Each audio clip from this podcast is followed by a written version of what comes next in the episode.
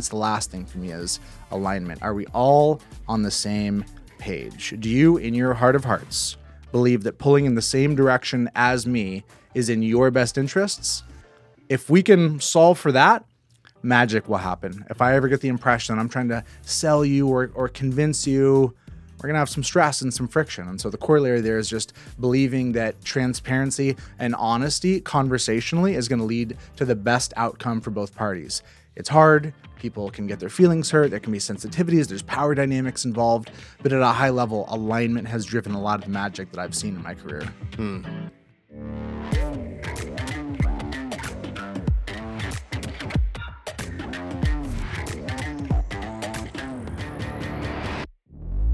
Hello, professional property managers. Andrew Smallwood here.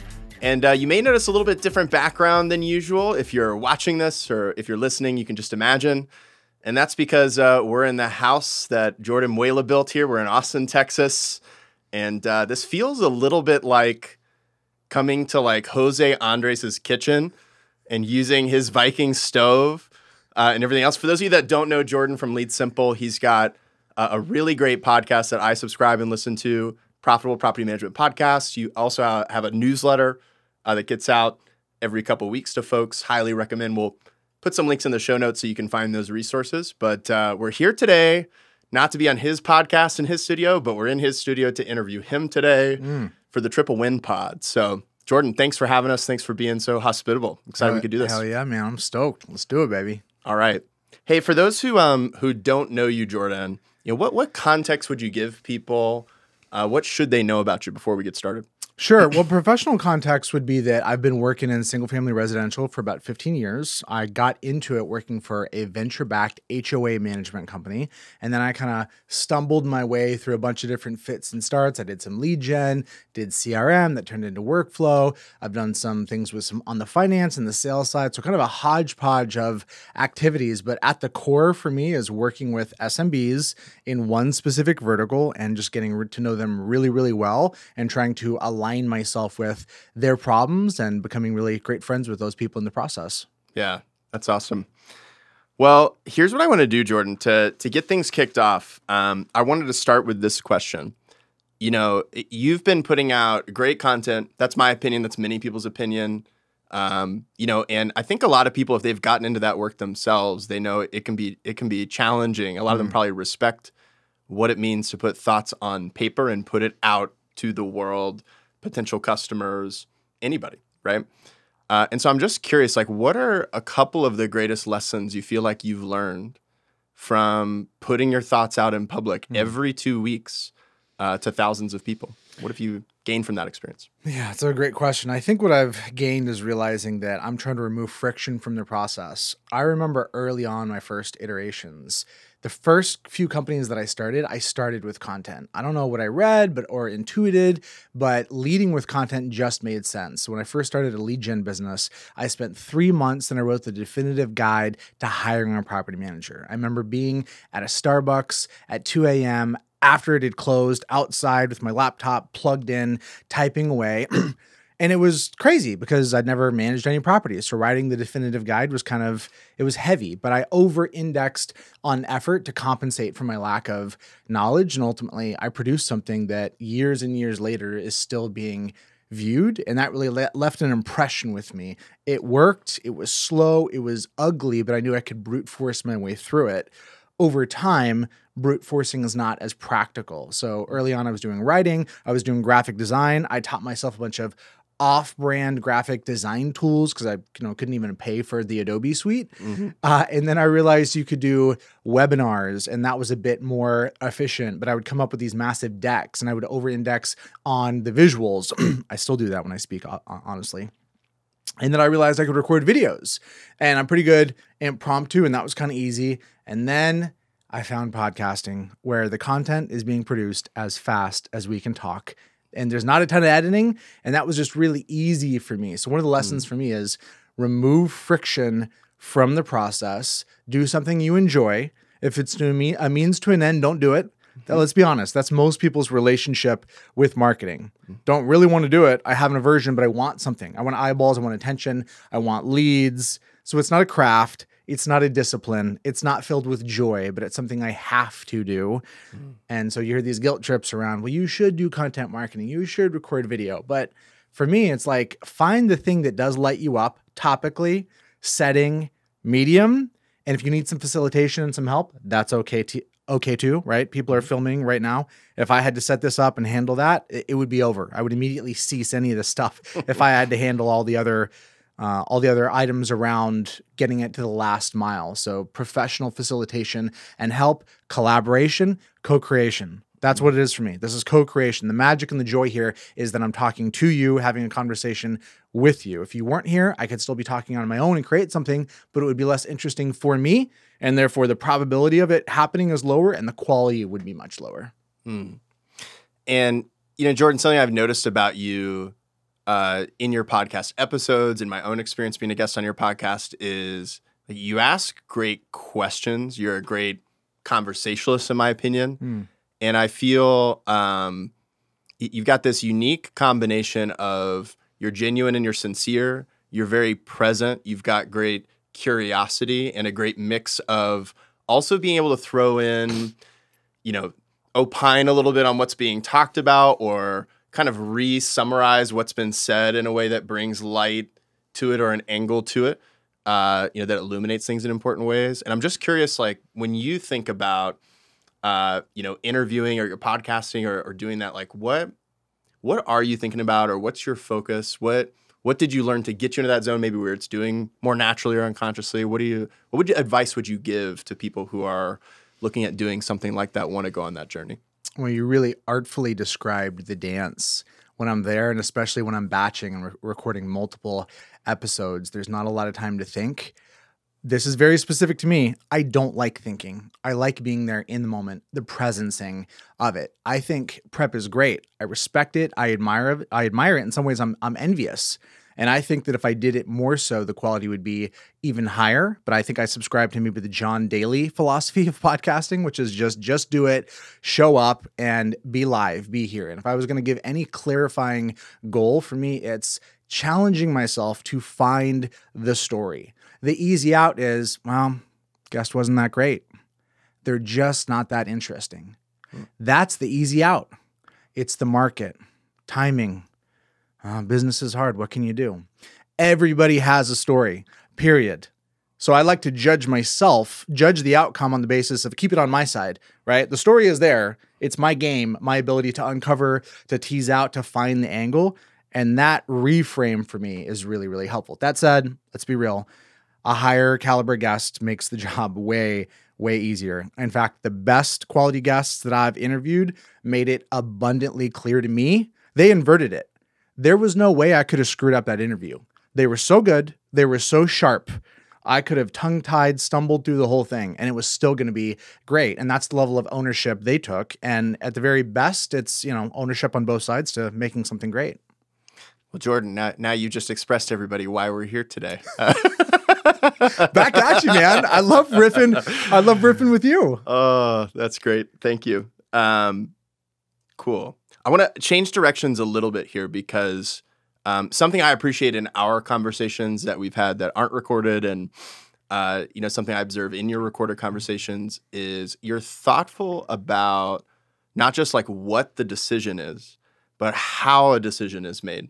You know what goes into it and what kind of thinking or what kind of process would go into it and how that ultimately may lead to the outcomes. Clear on an outcome and thinking about what are the systems, what are the values at play, you know, what's really moving a needle, what really matters here. And so I'm curious this question at Lead Simple, what would you say drives the decisions that get made at Lead Simple? Mm. Well, I'd say first off that thinking about your thinking is about as high leverage as it gets. It's hard, it's challenging. To me, feels like staring into the sun. It's like who can who can last the longest? Because you just want to come to a decision. Just do it. Just do something, anything. But thinking and talking about it can be heavy um, and thinking sometimes is is a way out. It's thumb sucking. The obvious is the the answer is near and it's obvious, and you just need to do it. Pick an option, pick something, pick anything, but just run with it. Course correct later. So I definitely have a bias towards action. At the same time, thinking about first order principles, to use a fancy term, which is just a combination of our values. Um, what is the the physics of the situation, if you will. Like a great mental model for me would be it's not about how fast you're rowing, but the boat that you're in. Mm-hmm. Love that idea. You can get so lost on how fast you're you're rowing, but the macro level tide is the market against you or is it for you? Is the is the wind in your face or is it at your back? Those sorts of ideas have yielded a lot of fruit mm-hmm. for me. So like macro level decision making for me is first and foremost, does the customer want what we are trying to produce? A startup to me, and I'm curious on your take on this, a startup to me is a startup because you don't know if people want the thing that you're selling. In my way of thinking, there really is no such thing as a plumbing startup. There could be a new plumbing business, but mm. nobody's ever wondering do people want plumbing services? Most tech startups, the number one question is do people want this? And you're spending an extended period of time writhing in fits and starts to try and get there. Um, so leading with do people want this? Product market fit is another way to say that is always paramount to me. Staying in that lane and then making sure that we have the team the people that i'm not trying to do it all myself have all the answers. That temptation is it's a daily battle dealt with it earlier today. I saw some areas where I was trying to fix it and solve it, and just realizing that if that is the solution, things are deeply dysfunctional and other balls are going to get dropped. I, I have to. I'm at the mercy of the talent and the leaders and the vision and the alignment that we have. And that's the last thing for me is alignment. Are we all on the same page? Do you, in your heart of hearts, believe that pulling in the same direction as me is in your best interests?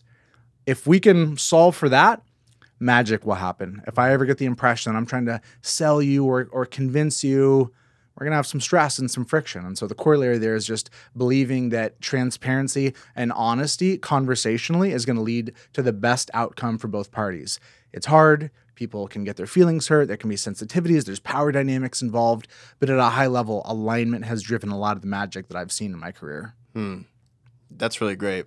I want to double click on uh, this or maybe another angle at looking at it a little bit which is um, we hear data driven, mm. right? Um, and it, it, I'd say on its face, it sounds like, well, of course, like, you know, I'd want to make decisions that are based in evidence, right? Um, but you know, I kind of like wonder if that is always the right frame, or maybe that maybe this is definitions and arguing definitions versus data driven versus insight driven, or vision driven, or values driven. Some of the things that you were talking about, and I'm just curious what your thoughts are on like data driven decision making. Mm-hmm. Um, mm. You know, how it, what's a helpful perspective you think uh, in thinking about that? In in addition to the the things that you mentioned just now. Well, I find myself using data to disprove things most frequently. If I can quickly, cheaply calculate some numbers and validate a premise or an idea, why would I not do that? That's that's just that's a gimme. Low lift. On the positive side, that's that's the proving something is not feasible. On the positive side, intuition is at its core for me as an entrepreneur.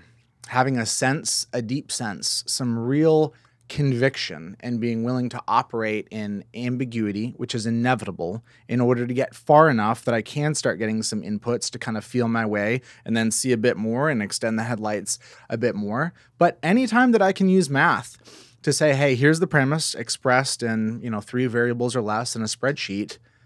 If it doesn't, if the spreadsheet says it's not going to pencil, then we can update the variables. We can try again. I've had situations where I had an idea and I had conviction of what needed to happen, and I mapped it all out. And I brought, in this case, I brought it to Chris, my business partner, and the answer was that that doesn't work. It's not sufficient. It's not good enough. Mm-hmm. And I looked at it and I said, yeah, you know what? You're right. I spent a couple days on that. I don't like hearing that. I'm gonna go back and spend another couple days, and I did, and I was able to come come to a model that could work. So there's an interplay there, um, but I think uh, if you can use math to um, avoid some heartache or to come to a fairly obvious conclusion that you just wouldn't see without a spreadsheet, then I do see value in that. Mm-hmm. Yeah, it, I, what I'm taking away from what you're sharing, it's like the numbers can answer the question what is like what is happening right and you can test against a hypothesis see how you're doing but not always great to answer a question like what could be mm, mm-hmm. right and that's where the vision the values the the hypothesis right the entrepreneurial thinking begins Um, you know, you're not going to look at a sheet of numbers necessarily and say, "Oh, here's what could be." Mhm. It's more describing here's Mhm. what is today, here's what has been historically versus a forward-looking lens. So, affirmation and confirmation. Mm. The broad direction, the sense, you know, I got 360s, I could go anywhere. That that sense, I believe, intuition requires. The refinement, I'm gonna head in this direction, or I'm gonna I'm gonna stack a lot of weight on this idea. That requires some refinement that that math is is almost always required on some level. yeah, very cool. All right, um, next one. I want to talk about some interesting strategic level questions in our industry Mm. that are happening in there, and there is, I would say, vigorous conversation and opinions on the spectrum here. And um, I'm going to lay a couple things out of like contrasting, but feel free to reject the premise and go go your own way with it if if that's not the way it's helpful to set up or how you think about it. But you know, I'll put it this way, and, and one would be self-service versus concierge service, hmm. specifically in the property management context. You know, as you look at what's happening, what might be happening in the future, how do you think about property managers that are, are or what advice might you give for property managers who are thinking through do I want to build self service? Do I want to build concierge service, high touch? Oh, that's great. I think about friction, back to the idea of friction. Anytime you can remove it, I believe that you should. You can't know what people are going to want. You can have a general sense that concierge has a great uh, vibe and a feel, but you can't. Is this person in a rush? Do they need something right now? Is talking to somebody a point of stress? Are they in a moment where that's just overhead and burden? So if you can remove friction, I don't know why you wouldn't. At the same time, if you can think about it based on the slice of the nature of the experience. Some experiences and I, you know, feel free to give me some pushback on this, but I think some experiences lend themselves towards a more rich, tactile experience. Other experiences by nature feel transactional. They can be pulled up, they can be dressed up, but the nature of the thing, you know, getting a getting a train ticket, going to the subway, the expectations are framed in such a way that I would argue that friction reduction there, I would over index on friction reduction in those kinds of contexts. And in other situations where it's a moment to uh, pause and, like, for example, let's say during a new move in, that's uh, that that takes a minute. You know, you're gonna sit in that. You're starting something new, a new definition of terms, a new relationship. It's related to home. It, that that to me is begging for some homage and some acknowledgement of this sacred thing of what it is to be safe in home in community. So I believe it was Marshall McLuhan that said the medium is the message, and I would relate that to the specific slice of the life cycle. I think really defines where you want to make your specific investments. The idea of having everything be perfect and fully dialed is is great, but I also think that if we're practical, picking certain things and being great in those areas and simply meeting the expectations of friction reduction in other areas, philosophically at the highest level, that's that's kind of how I would tend to lean there. Yeah. Let's let's use the move-in experience as example, and maybe I'll contextualize this. Like, I think people listening to this could imagine, like, if Amazon, and often that we've even had conversations like this, people could find past podcasts where the Amazon experience, right, mm-hmm. is referenced. Like, you kind of imagine if Amazon was doing a move-in, like what it would be like, mm-hmm. right? And how hard it would be to get a hold of a person, but mm-hmm. also it would be like it just works. like what I need is right there, very fast when I need it. Um, that's how it's built. Versus, say, if Disney was building the move-in experience, um, how different that might be, how surprising that might be, how delighting that might be. Mm. And so, like mm. maybe starting with the mm. move-in experience, what are your thoughts on? You know, what of those experiences do you think wins? Does one win over the other? Do both win? How do you see that maybe playing out in property management? That's I love the way that you framed that. If I was going to add one more view, there's a great episode that is on the founder of LinkedIn's podcasts, uh, Reid Hoffman. I'm forgetting the name of the podcast right now, but he's got a great podcast. Masters of Scale? I believe so. Okay. And in one episode, he interviews Brian Chesky, a founder of Airbnb, and they talk about a mental exercise of the 10 star experience. And I love this framework. And it was basically to say, think about a five star experience in any process in your business. You know, really five stars, something you'd be incredibly proud of. You're probably not doing it right now. Write it out. Let's go to six stars, seven stars. Let's get crazier and crazier and go to 10 stars. And the point of the reframing is obviously we cannot deliver a 10 star experience 10 star experience is the property manager pays for mario lopez to show up to your house and greet you as you are entering your new home is that going to happen no but the process of imagineering if we will to use a disney term of really thinking about uh, thinking about it on the craziest level possible would probably give some inspiration some motivation a couple of quick wins I like that that lens of how can we reimagine the boring and the mundane. If we're juxtaposing experience versus convenience in that specific situation, um, I'd say a, I think you probably are tighter on this than I have. I've seen you really dial into some specific use cases like this, but some stuff that comes off right out of the gate would be what are the areas where people are likely to get frustrated? What are the mm-hmm. areas where somebody is given the opportunity to screw it up, if you will? If you can remove the surface area for the possibility of confusion, failure, somebody's late, they're looking at a keypad, they don't know how to get into the unit, etc. Just how can we just reduce the failure surface area possibility? What is an example of somewhere where we can take on complexity behind the scenes and abstract away complexity? You think about a car a dashboard, if we remove the dashboard, it's simpler in some ways. It took less effort to build. But the reality is that the additional complexity of a dashboard in the vehicle simplifies the end user experience.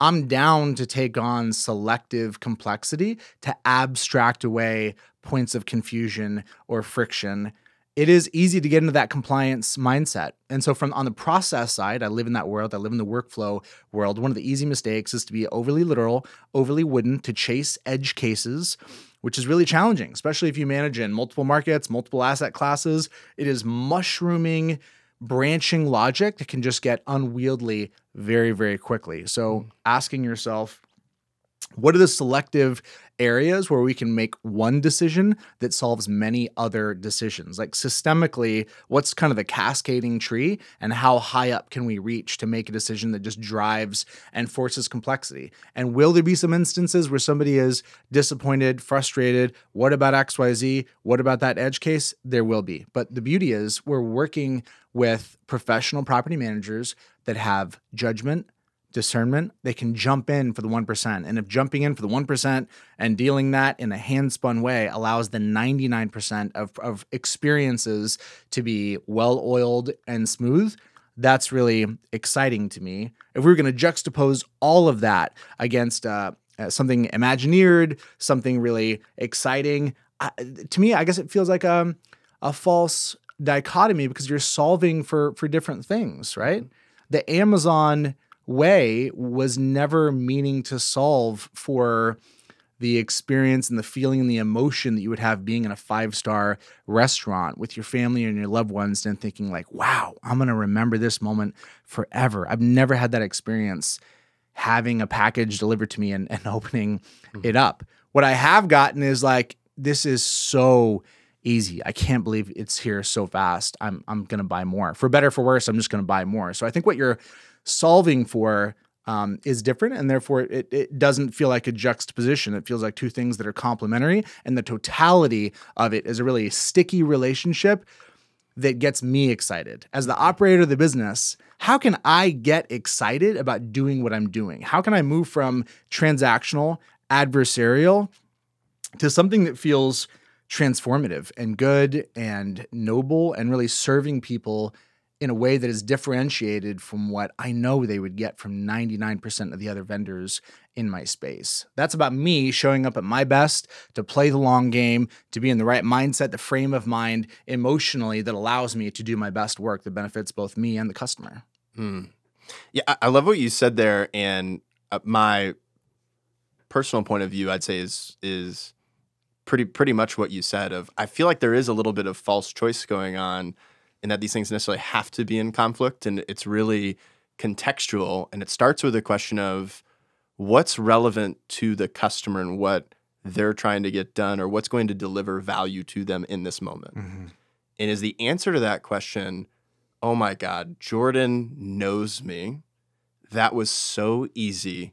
It just worked. Like finally, it just worked, mm-hmm. right? Mm-hmm. Exactly how it mm-hmm. should and it's going to be consistent. Mm-hmm. it's going to be predictable, right? It's going to be convenient. On the other side, it's, oh my God, Jordan knows me. He gets me. Finally, someone cares. Mm. Finally, someone connects. Mhm. Finally, somebody surprises, right? And gives me something different. Like I feel something in response to Mm. what just happened and what's going on.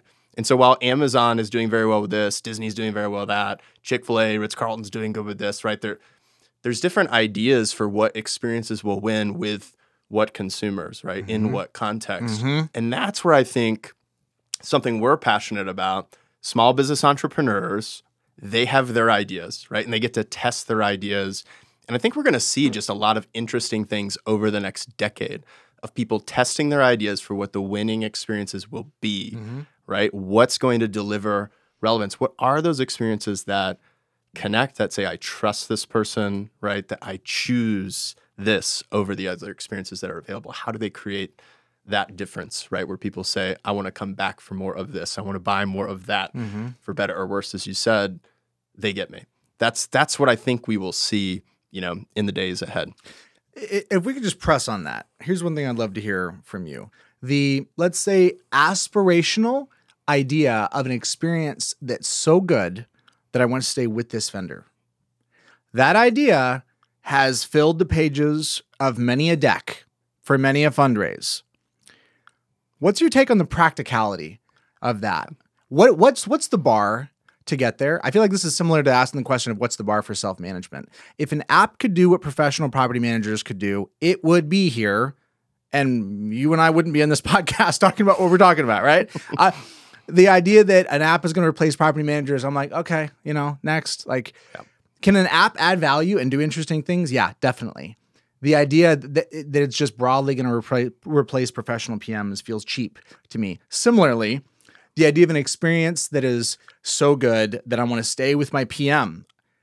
I mean, think about that. I'm staying with my PM over all of the other inventory choices available. The experience was so good. That is a high bar. Mm-hmm. A, I just finished watching We Crash. B, I just read some PR about Adam Neumann's latest housing startup that has some community vibes, etc. Hmm. What do you think the bar is for an experience to be so good for somebody to, to make that decision? Yeah. I would say I feel like the question is more important than the answer. Hmm. Oh, fair, fair. would, I would start there. And I would say, I'll just use the example you said earlier of like Mario Lopez, everything like that. Like, it, it like that sounds fun. The question is, is it really relevant? Mhm. And is it something relevant that's expected of me by this customer? Mhm. Because if it's not relevant, I'm not willing to pay for it or stay for it. It's I'm actually it's not an experience Mhm. I will stay for. Was- Novelty would be the term. Novelty is a good. Thank you for saying that in one word. Um, and I think experiences people will pay for and stay for to me is the bar because that is what defines relevance, practical, sustainable. Mhm. And that's the point of view we come from of triple win. The idea there is there's value created and it's shared. If it's not Mhm. shared by all or not aligned by all, it's not sustainable. Mhm. It it may work in a moment, but there's either got to be something else and it's felt for too long in property management like trade-off, like compromise, like competing interests. Mhm. And so how do we create new value that allows us to create experiences people will pay for and stay for? So, you know, what what does that look like? Okay, maybe it's not Mario Lopez, but maybe it's a ribbon on the door. Hmm. That's very inexpensive, but wow, somebody took the time to do this. This wasn't what I was expecting. There that's what I think you're looking for. You're saying what um you know, what's going to create the emotion that I'm looking for? What are the experiences I can create that are going to take somebody from where they are to a new place, Mhm. right?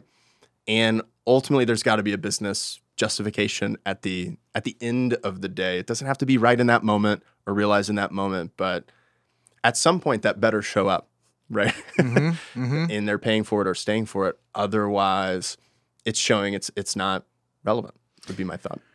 One of the reasons that you and I get along, and there's a couple of them, but one of them is I really appreciate your interest in the cross application of domain knowledge, taking the hmm. best ideas elsewhere, importing them here. Hmm. We're a stone's throw from multifamily. there's some real juicy thinking on this point. Yeah. And I want to acknowledge that the bar is lower when you completely control the inventory. You built the house, the layout, the pool. Talking about experience there, yeah, it's it's a whole different consideration. But I feel like there's part of me that that would just love to sit for 12 hours interviewing people in a multifamily context and and seeing what on-site managers have to say that's portable to single family. Because loyalty in that context in that context does seem easier where i'm like you know what? I want to live in another Greystar community. I'm moving from houston to to dallas i like the aesthetic. I like the style. All of those variables are not controlled in single family Mm-hmm. but there's more that are that can be controlled than I think have been fully seen or teased out thus far. Uh, you with me? You fe- you feel that there's there's something to be learned from to ported from the multifamily side? So I think it is a mistake to say to shut oneself off from being exposed to ideas or possibilities outside of, you know, the exact space that we're in. Mm-hmm. And a lot of like real innovation comes from that and even potentially further than just the step Mhm. of multifamily, right? Maybe something much further away than that that brings some of the best ideas to come in the future. And I would say there's a respect that needs to be held of understanding what are the problems that are unique to this asset class Amen. and I, I I don't think it's good advice to say, well, whatever multifamily is doing, let's just copy Amen. Mm-hmm. it. Um, so I do think we see in multifamily examples of what we talked about. There are things that I think are happening over there where people are paying, staying. They're, they're- you know, there's things that are delivering on that, and I think there's a lot of stuff that is not, you know, not doing that, and it's novelty or it's superfluous. Um, it's not really driving a result or really connecting Mm-hmm. um, and thinking about if I think of Class A multifamily, uh, you know, when I think about twenty-something young professionals in a city, single, Mm-hmm. um, you know, in that Greystar community, whatever it might be, versus a family of four Mm-hmm. with a dog living in the suburbs. Um, one of those may want a golf simulator. One of them may want pest control service, right? Done really well. Like I Mhm. think they're understanding very clearly who you are for. Mm. What it comes back to that intimacy to the customer. And what I appreciate that's happening is I think for a long time, um, so focused on just like digitizing transactions and getting like the core functions of real estate to work, that there hasn't been as much of that focusing on people and their problems. What are they trying to accomplish? What unique position are we in to help them do that? How can we create these kind of experiences together?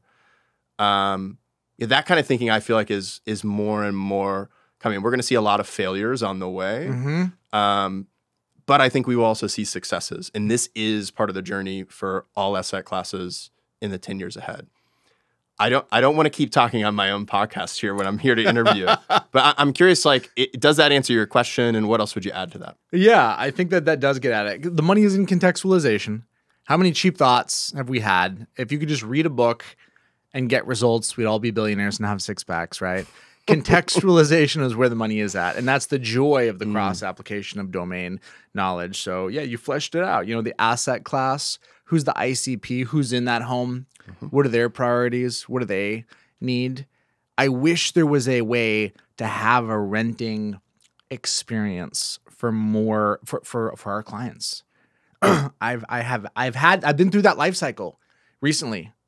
I've dealt with a property manager, a client. I've looked at paperwork. I've received I've I've received an RBP from the mm-hmm. inside and had that experience. The analog is I should go sign up for my own software more frequently. Mm, So if you're hearing this, dog fooding is is part of the answer. mm. Just find a way to put yourself in the shoes of the people that you are servicing, and I promise you, good things will happen and come from that. Let's ask about this a little bit because, Jordan, I feel like one thing I respect about you and one thing I know we vibe on is that desire. Like, I feel like LeadSimple and you when I see and look at um, your career as I understand it, you know, like you you didn't fall in love with uh, all property management and the specific solution and exactly what you were doing there. And yes, there's there's still relevancy today, right? There's still leads today. There's things that are happening there, but it feels like you fell in love with a customer Mm-hmm. and you've followed their problems. Mm-hmm. You've tracked your way through and and like you've had a real desire to understand first versus understand what I'm what I'm selling first, right? Understanding their problem first, understanding the context that people are in, what they're trying to accomplish, what their challenges are that they're encountering and how you might be able to help. And so I'm curious, you know, what is your process or how do you think about getting that kind of customer intimacy and insight? How have you gone about that or how has that worked for you? You know, I'm going to use a loaded term here. For me, this is like enlightened capitalism that comes back to alignment, is believing that helping people is the most profitable path. It's the most rewarding path. It's the path that I can be proud of. It's the path that you can actually, um, on a purely financial basis, experience the most success with. So I don't know that I had some noble lens at the outset. In fact, frankly, from day one, I didn't want to know the customers. I didn't want to be connected. That that process took a lot of time and a lot of years. But the reality is, if you can have any advantage in business, it should be a hungry market. Give the people what they, want. Surely you've had this experience of seeing an entrepreneur that had an idea, and this insight for this thing that should exist, and people just didn't want it. And they push and they press. And it's like, man, let me give you the permission to realize you can stop. You can do something else. But the worst thing you can do as an entrepreneur is try to try to force your ideas on other people. So mm-hmm. you have to start with demand. Mm. And then you have to ask a series of other questions. There are things that people want that you cannot profitably provide. There are very specific things that I have not done in property management. And I've been tempted with a lot of cash grabs, particularly as I started more stuff and you have more profile, people you come to you and it's like, hey, put your face on this, put your name behind this. Mm. I'm going to cut you a, a check.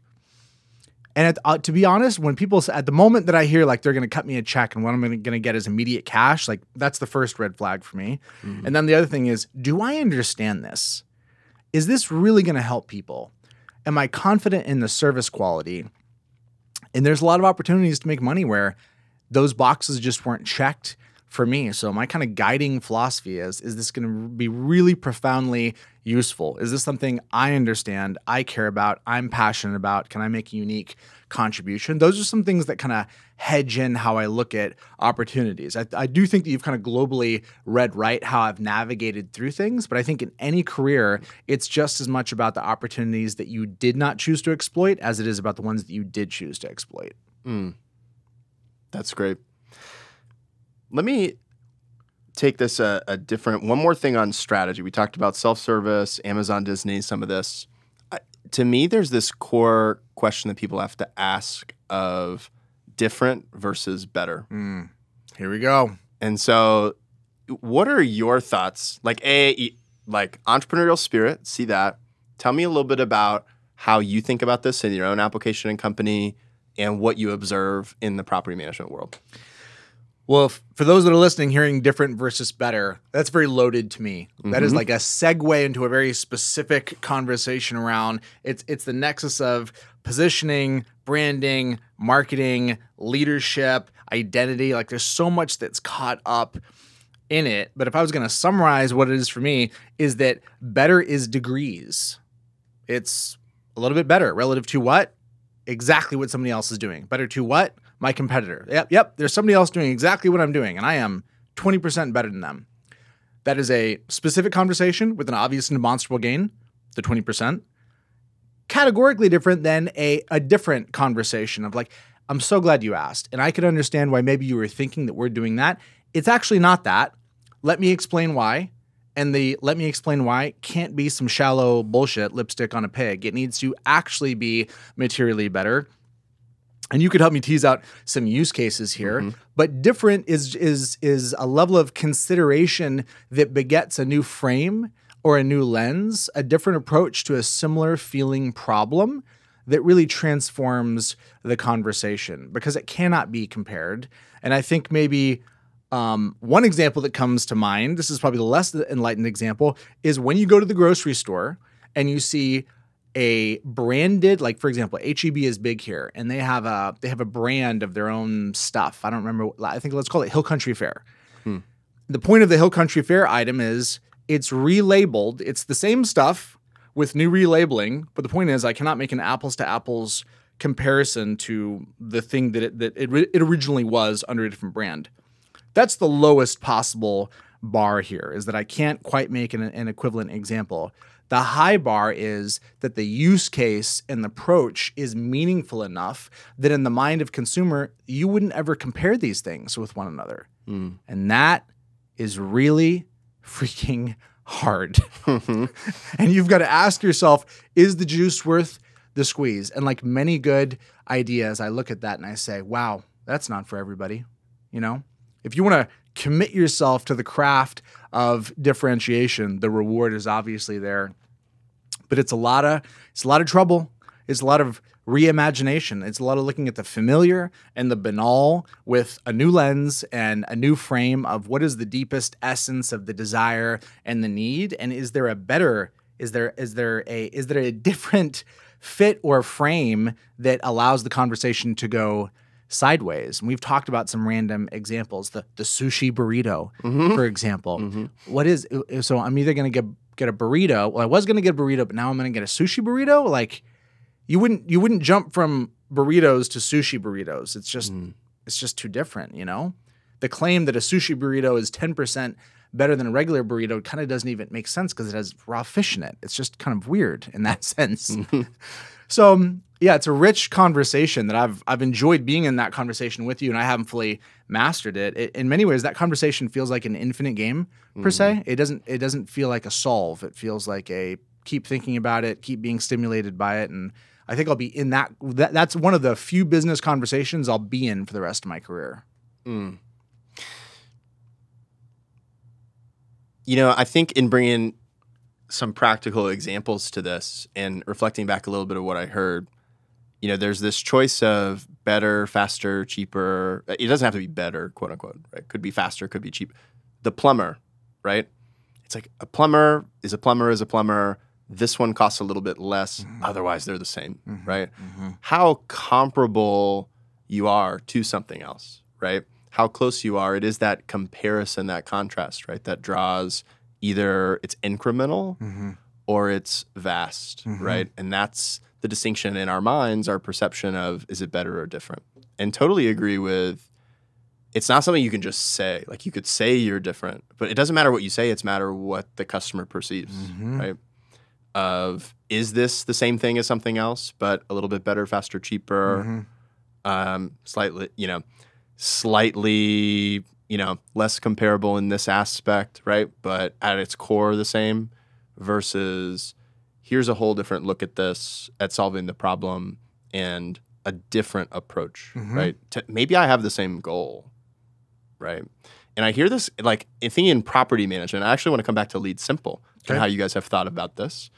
Um, but starting in property management, there's like interesting conversations going on in Jordan that maybe you've overheard about asset management mm-hmm. versus property management. Mm-hmm. These are not the exact same things. Mm-hmm. Um, and okay, here's what property management is, and you think you're looking for property management. Mm-hmm. And okay, we do that, right? Or we do some of that, or whatever it might be. But what we also do is really asset management. And so if you're looking for this and this and this, right?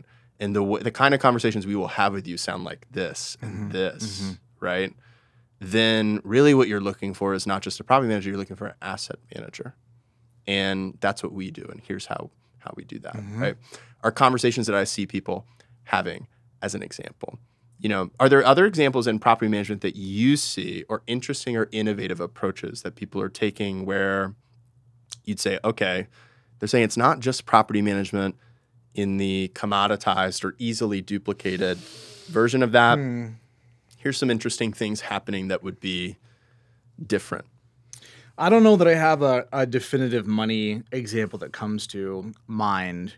One positioning phrase that I heard that I think came from that actually was property inspections versus property awareness. Mm-hmm. What is that? It, it invokes different. I know what an inspection is. You're coming into my house and taking pictures. Property awareness, huh? What is that? You know, take. I, I think maybe I have some sense. It sounds maybe more holistic. Mm-hmm. The language, language is the house of being. The language is the handle on the suitcase. You can move a suitcase without a handle. Sure is a whole heck of a lot easier with the handle on it. So language does matter, what it invokes, the richness of the starting point of the thought. That's the ultimate distillation is down to language. But if we think about the broad offering within property management, I would say I go back to the interview I did years ago with Steve Grossland, where he explained to me the difference between being a fiduciary versus a functionary. Mm. And I find every single experience that I've ever had a feeling commodification. Mm. I remember being at a trade show at a vendor roundtable, going around the tables. You ever done that? Mm-hmm. And I remember having somebody snap at me, coming up to the table, kind of, I don't know what I was doing, like straightening my jacket, and somebody started snapping, Hey, let's go, start talking. That was the feeling of not being sufficiently differentiated. You, buddy, 10 other people came to the table, start talking. So when you get that feeling of, let's say, that pricing conversation, hmm. what do you charge? Well, it depends on a variety. It's a range of it's it's a range of from X to Y, but I'd need to ask you a couple of questions. Would that be okay with you? What do you charge?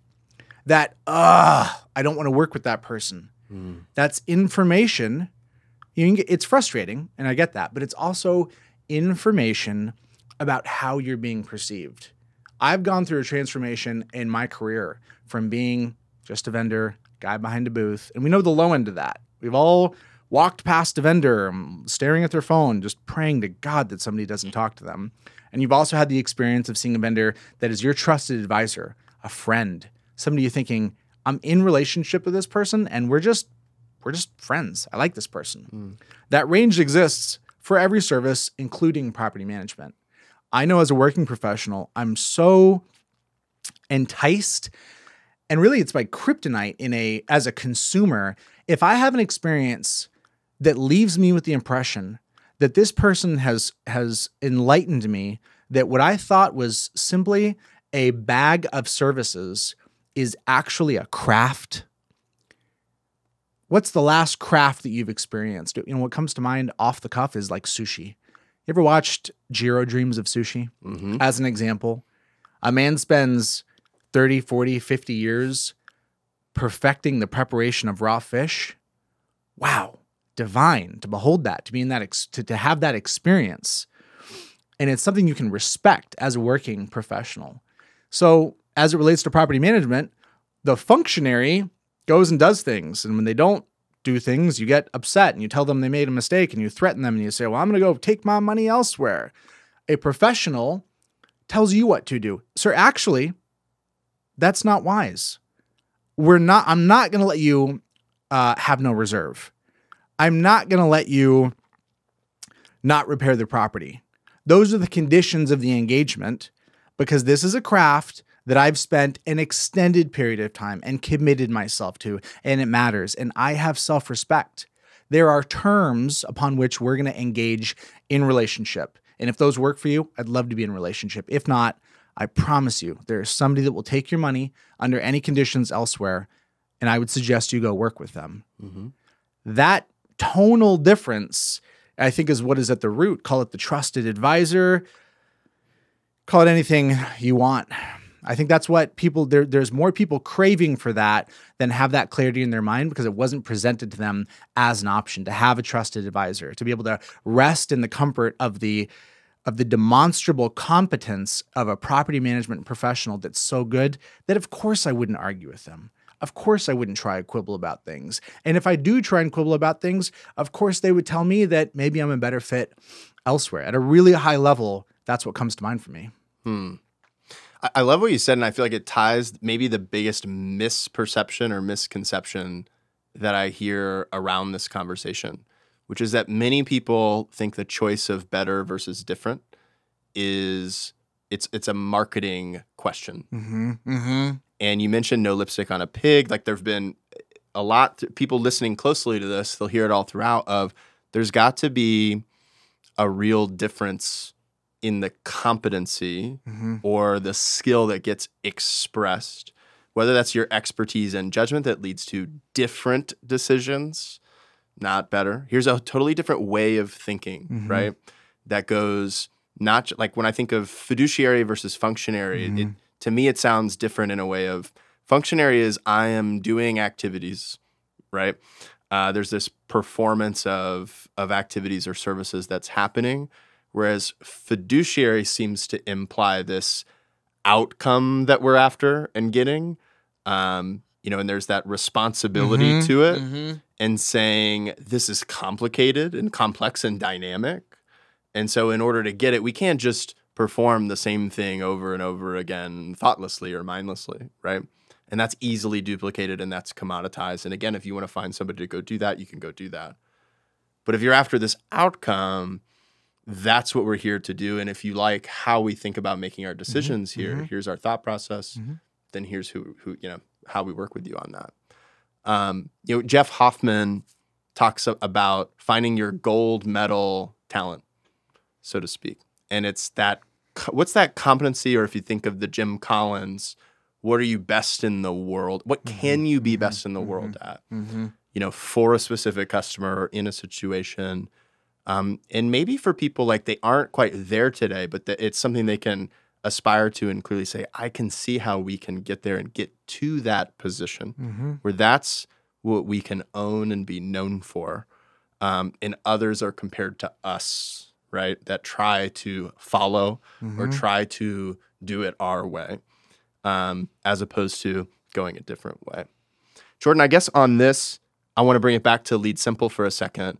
How, how do you think and talk about this at LeadSimple? You know what what um, it, you know, it seems like what you guys have done recently to me is not just say, okay, well, we're building a better version of the CRM, Mhm. right? That we became known for in the property management space. Where there's something different that customers need here, and we're it's workflow automation, right? And it's a different approach. There's a different way of thinking about how to win in the property management business. Where if somebody wants to go down that path, this is you know what they would do and use. How are you thinking about um, communicating to the market what you guys are doing? Well, related to your previous kind of riff there, I would say if you're questioning differentiation or specifically what you can be the best in the world at, I don't know, nothing. It's probably a question of how will how small of a circle you're willing to draw. Mm. It's actually really easy to be the best in the world if you draw a small enough circle, Mhm. but it can feel like a risk. I'm alienating all these other people, but you're the best in the world for this lim- limited number of subset. And if you nail that, you have permission to draw a one inch wider circle and then expand the ring and expand the ring and expand the ring. And I think that's the journey, but it's the confidence and the conviction and the joy that comes from the best in the world that enables growth. And that has to involve some level of conviction. Mm. Convictionless businesses, convictionless sales are dime a dozen. It's endemic where the world is plagued by them and the experience it- it- it's telegraphed, you know, it's felt. So that when I think about what we're doing at LeadSimple, the conviction was around the belief that there is a better way. We're running a software company. We benefit from software. I believe in the premise of scalable systems that have the ability to reduce errors, reduce pain, disconnect bodies from from growth. How many properties can a property manager manage? How many times have I heard that question? I'm sure you've been asked that question a lot of times, and it's a valid question. At the same time, what if there was a different question? What if we could divorce that? What if we could focus on creating rails in the business that would allow a new skill to be learned so that we could get off of having to have this one to one connection between people and uh, the properties that could be managed. And we could focus on a different set of activities so that people that we do have on staff could take their unique talents, could take their humanity, their creative expression, combined with the philosophy and the vision of that organization and manifest that in a way that is unique to what only humans can do, which is not sending out a delinquent rent email. That is not something that only humans can do. So I think there's some elevation of the humanity of your staff in that. Uh, there's obviously some some efficiency in that, but at its core, what it was for us was believing that small businesses could figure out how to harness technology. Hmm. What was off putting for me as a technology provider was the idea that it's for us. There's an elite class of, let's say, you know, venture backed companies that have the technology. And if, if, if you want the technology, you, you've got to you've got to succumb. You've got to come here, join us, etc. And we have a lot of friends that have gone that route, and that's fantastic. And I love that vision, and I hope that it, it works out. But what I believe in my heart of hearts is that somebody who is managing 300 units can have a massive transformative transformative outcome harnessing technology if they have the right frame, if the frame and the opportunity was given. And so the challenge for us was do we believe that a small business operator can harness something like conditional logic, which can be scary, intimidating? But my fundamental belief is that the nature of the work being done in the industry is changing. It's transforming. It's going from fully analog to uh, enabled by some, let's call it V1 software solution solutions, and the V3 is really a re-engineering and a reimagining of what the work is. Is the work executing specific tasks, or could the work be architecting the structure and the rails upon which a given task flows through the organization from, from conception to execution? What are what are the stops? What are the time delays? Who's involved? What roles? That takes some belief. To believe that to believe that we, me, you, anyone could do that. But the upside is so profound. And furthermore, I want to I want to pull towards where we could go. Not you want to skate to the puck per se, not where we at today, but where where could we go? I believe that the nature of the work is changing. A great example of this would be you think about some technology like Zapier, for example.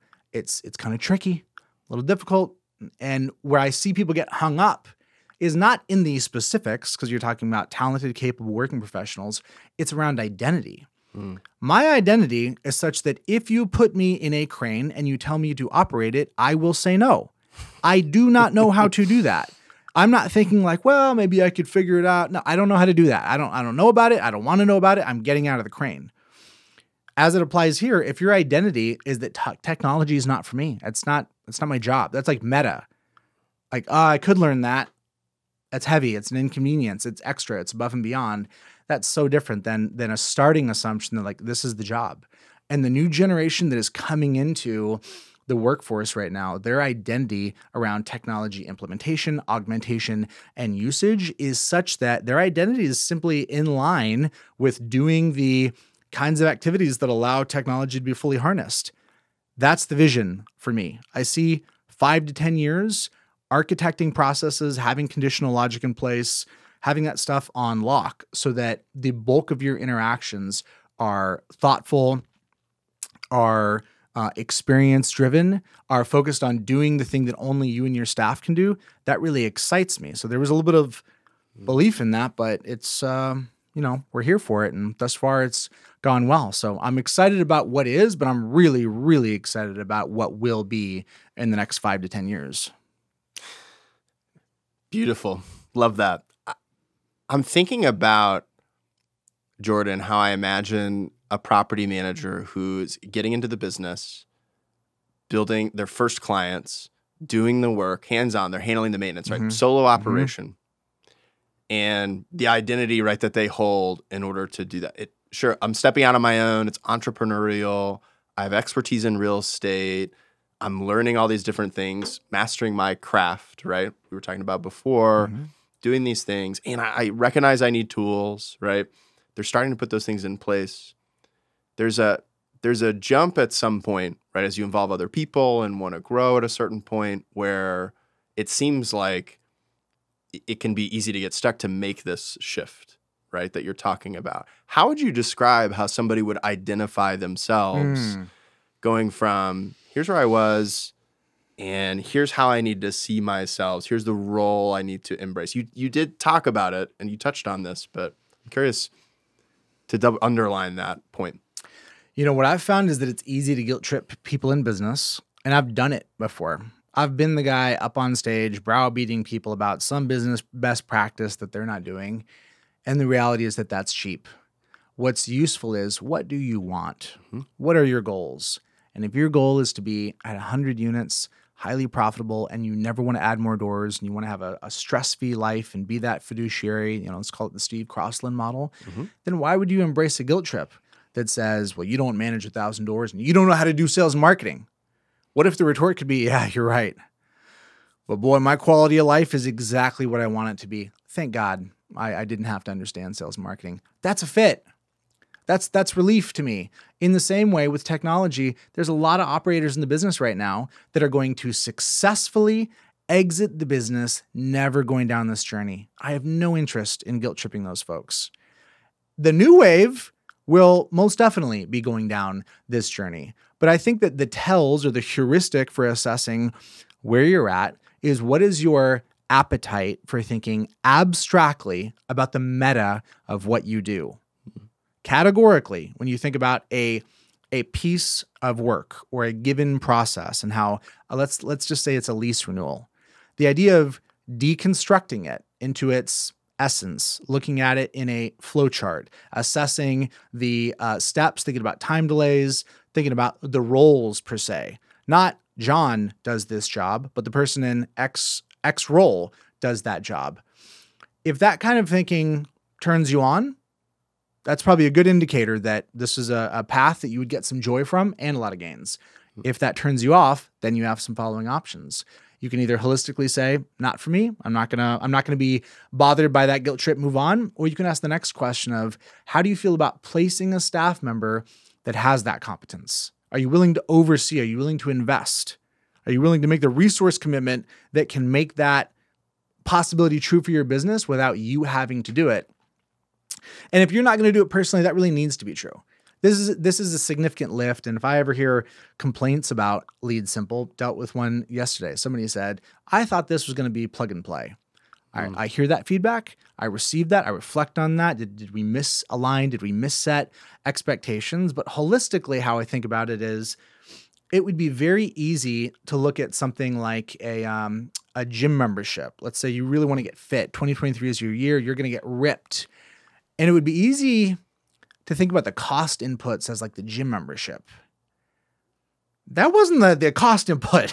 The cost, cost input was your will, your commitment. You showed up, you did the, the gym membership. Mm. That wasn't the input. Similarly, if you want to go down this path, what you're paying for implementation or for software, that, that ain't it.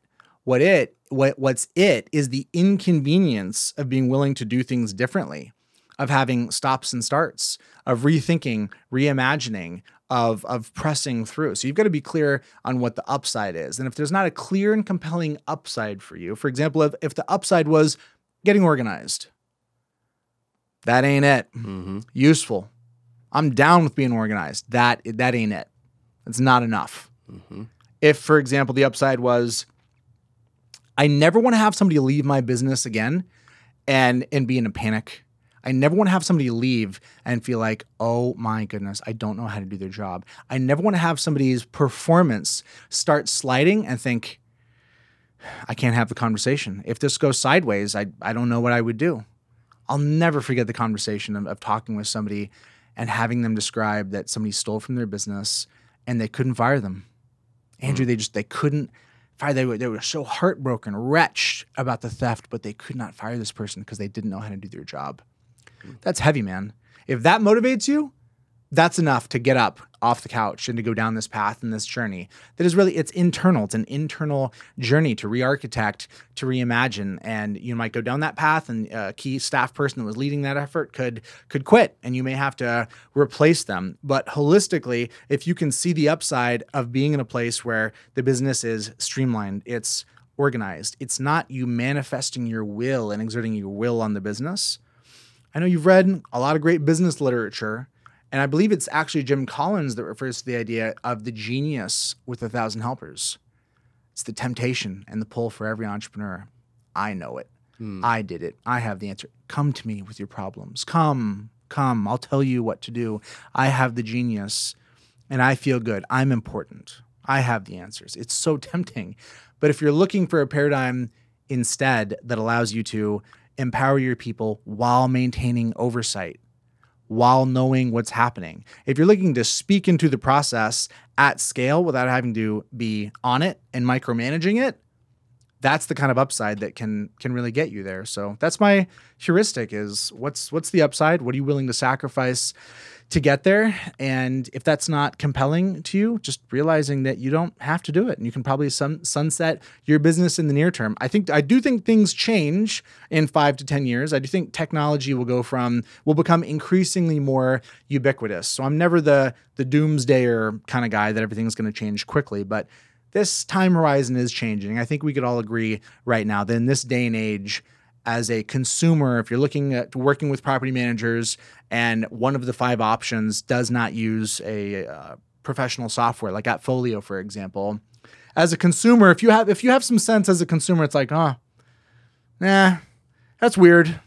You know, maybe you have that figured out, you maybe you're doing it the old way, but nah, that's weird. I'd rather not, you know. So eventually, I think what we're talking about will become a hygiene factor, even though it is not quite yet. Right now, it's an mm. opportunity, it's upside.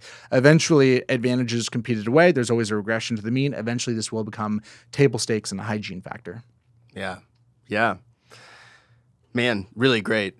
Something I really took away from what you said is, you know, defining that goal of is this a lifestyle business? Am I trying to be a big e entrepreneur? Understanding why you're here, what your end game is, and you know, lining up to what am I willing to do? Who am I willing to be or become? Right in order to get there. Who do I need to be in order to get there? And to be able to make the kind of decisions, to be able to execute in a certain way. Some people are going to need this. Some people aren't going to need that or feel an urgent need to do that. And uh, I like how you clarified that. Um, this brings me to a couple things to bring this home, Jordan. So one is at TWLX, and thank you for being, uh, you know, a speaker. Thank it you for a joy, being man. a sponsor. Great to have you there. Um, you know, there was a, a line which maybe we, we, could change based on our conversation here, but the original line was behind every 10x experience is a 10x process. Mm. Or behind every 10 star experience, right, is a, a 10 star process. What are you noticing about the people who are leading the industry, in your opinion, um, developing great process, developing great systems? What do you notice about how they approach that? I think we've talked about mindset here. What are some of the the practical things that you see thing, you know, people approaching that to to get into that work and develop a great process? Well, I would say the bleeding edge, the cutting edge, where things are heading. Um, what I'm seeing on that front is people that are requiring more control. Mm-hmm. They're requiring more data portability. And I, I heard, I was just at the systems conference in Vegas, and I heard somebody, they were paying us a compliment, LeadSimple a compliment, and saying, unlike so and so, with LeadSimple, I control XYZ. And it would be easy for me to think, like, oh, well, they trust us more. They know that, you know, we're for the little guy. It's not that. It's data portability. Yeah. It's the setup. It's mm-hmm. the framework. It was intended for you to be able to take your data, do what you will, push it in, push it out, take it elsewhere. I'm seeing that more and more. I'm seeing that the old way of it's all in one system of record and you will manipulate it and interact with it based on the parameters of that system of record to now openness. And openness on some level is chaos. That's the free market. I mentioned conditional logic earlier. We built that with some use cases in mind. Well, oh, this would be great because people could set up their lease renewal this way. No, not really. There's more like a billion different permutations that we can't control or fully understand, and that's that's the beauty of it. So that unique creative expression built on the ability of controlling access to your data and having your your data be able to talk to as many apps as possible. I think that uh, on some level that's giving rise to possibilities that just weren't there. And that's what's got me really really excited is seeing folks that are making a bet on themselves and their ability to figure it out and their ability to put their own unique fingerprint on how they do their business and having a tech stack that reflects the need for that. I think that's a broad level of progression and in terms of how the the processes are architected or designed to enable that, I am seeing operators that as they push the bar up for process, they are also changing the profiles of the working professionals that they're working with. I think about Ben Sensenbach, for example, a guy who has really invested in his systems and his processes, and it's impacted the the talent pool of who he works with, being able to give opportunities to folks that are earlier in their career. Not being in that position where, man, my lead, my senior PM with 30 years of experience left, and therefore I need a senior PM with 30 years of experience. I get that. You know what? That person has so much skill and so much acumen, and I have so much regard for that.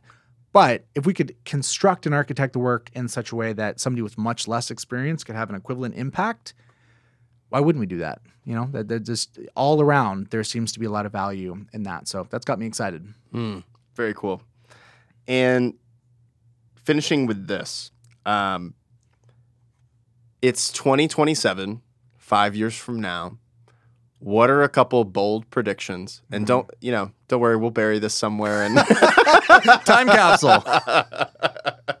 we'll pull we'll pull it back up to make sure you know we hold you accountable. J- jokes aside, um, no, j- um, what are the things that you think about that you think are interesting, but that you've got a confident better, you've got some conviction in? Mm. We won't hold you to it, but uh, when you think about five years from now, what are some of the changes that we'll reflect back and say, wow, it used to be this way, now it's this way? Um, what what tops that list for you? Mm. What tops the list in no particular order? One would be the durability of the industry. Mm-hmm. Timing wise, we just happened to be having this conversation when the markets were really starting to go sideways. They were going sideways. Now they're really going sideways. I'm going to guess that's going to continue. And my prediction is that property management is going to pro- prove to be the right place to be. Mm-hmm. I'm going to bet that it will be the counter cyclical asset class and industry that we all thought it was. That's really exciting to me. I'm also going to bet that that's going to create and open up some possibility and some some opportunity, right? The gripe and the pain of churn that's been happening over the last 5 years, I'm expecting to see that switch and um, that's something I'm really optimistic about that gives me some no small personal comfort. Additionally, technology feels like the thing that the conversation on if predictions are happening is an app going to replace us? Is, are, are ai going to learn how to do property management? I am committed to and therefore i'm betting on the thing that i'm planning on influencing. I don't know if this is like in the insider trading of bets but the bet that i'm committed to is seeing small businesses harness and leverage technology in a more and more explosive, profound way that really narrows the gap between large organizations that have a bunch of developers versus the frontline property manager that found a retail app and the proliferation of retail apps. The beauty about investment in this space is that for the hundreds of millions of dollars that are coming in, there's going to be so much life, creation, death for each of those investments, right? In prop tech, how many vendors are coming up every year? Will all those survive? No, definitely not. But enough will survive that the intended effect will be there. It's already impacting the market. And I think that the retail product offerings and the enablement is going to be significant enough that it's going to really reframe the idea of needing to do that in house. I think that that idea of needing to do that in house is going to effectively, when I say in house, I mean like having a, a, prof- a full time developer on staff. Mm-hmm. I think that sense of loss or anxiety is going to instead give way to a realization that small businesses, and particularly the new talent coming into the organization, is going to be able to re architect how the work is done. And when that happens, that's going to give rise to the next wave and generation of property management that's going to look a lot more like system design, system architecture, and really system led growth, where you're focused on the business, not conceptually, but in a very specific way of working on highly leveraged activities that can bear a lot of weight. That personally is exciting to me. I'm leaning into that. And I think if there's one last thing that I would bet on, it would be that this industry will continue to be a highly relationally driven place. Mm-hmm. And that mm-hmm. the fragmentation that has defined real estate to date and is the reason that apps don't run everything and that we still have tr- the traditional brokerage side of thing and Opendoor hasn't and Zillow haven't made the industry go away it still is going to be a people business. a connection business. Can I look this person in the eye? Do I know this person? Brother, that, that ain't going anywhere. I'm confident, and I'm confident that the people who bet on that will continue to be disproportionately rewarded. Hmm. Very cool. Jordan, I think that's a great place to wrap. Thanks again for for doing this. Really appreciate it. It's a pleasure, man. I always love being able to spend this time with you. I'm glad we have this FaceTime. Cool. That's all for today's Triple Win Property Management podcast. Thank you so much for listening. Thank you so much for sharing a piece of your life with us. We do not take it for granted. I also want to give a shout out to Carol Housel for everything she and our team does to make these possible. It's crazy to think about over 5,000 professional property managers have pressed play on episodes in season one and season two now. And we really want to encourage you to keep giving feedback because more and more people are listening. It's getting better and better and better thanks to everything that you're sharing with us. If you like this enough to listen, want to encourage you to share it with other people. Um, you can give us feedback directly on those social media channels Facebook, LinkedIn, wherever you're hanging out. You can also send us an email at triplewin at secondnature.com. And we just want to give more. We're, we're, there's no sales pitch here, just want to offer more resources that help you find and stack your next triple win and become a triple win driven property manager. So, where can you find that? You can find the private Facebook group, you can find our blog, you can find our newsletter, you can find more resources all at rbp.secondnature.com. Just search for what you're looking for there. And every time we see you, we want to see a better version of you and your business. To that end, keep it going, feel inspired, take our encouragement, and we'll see you next time.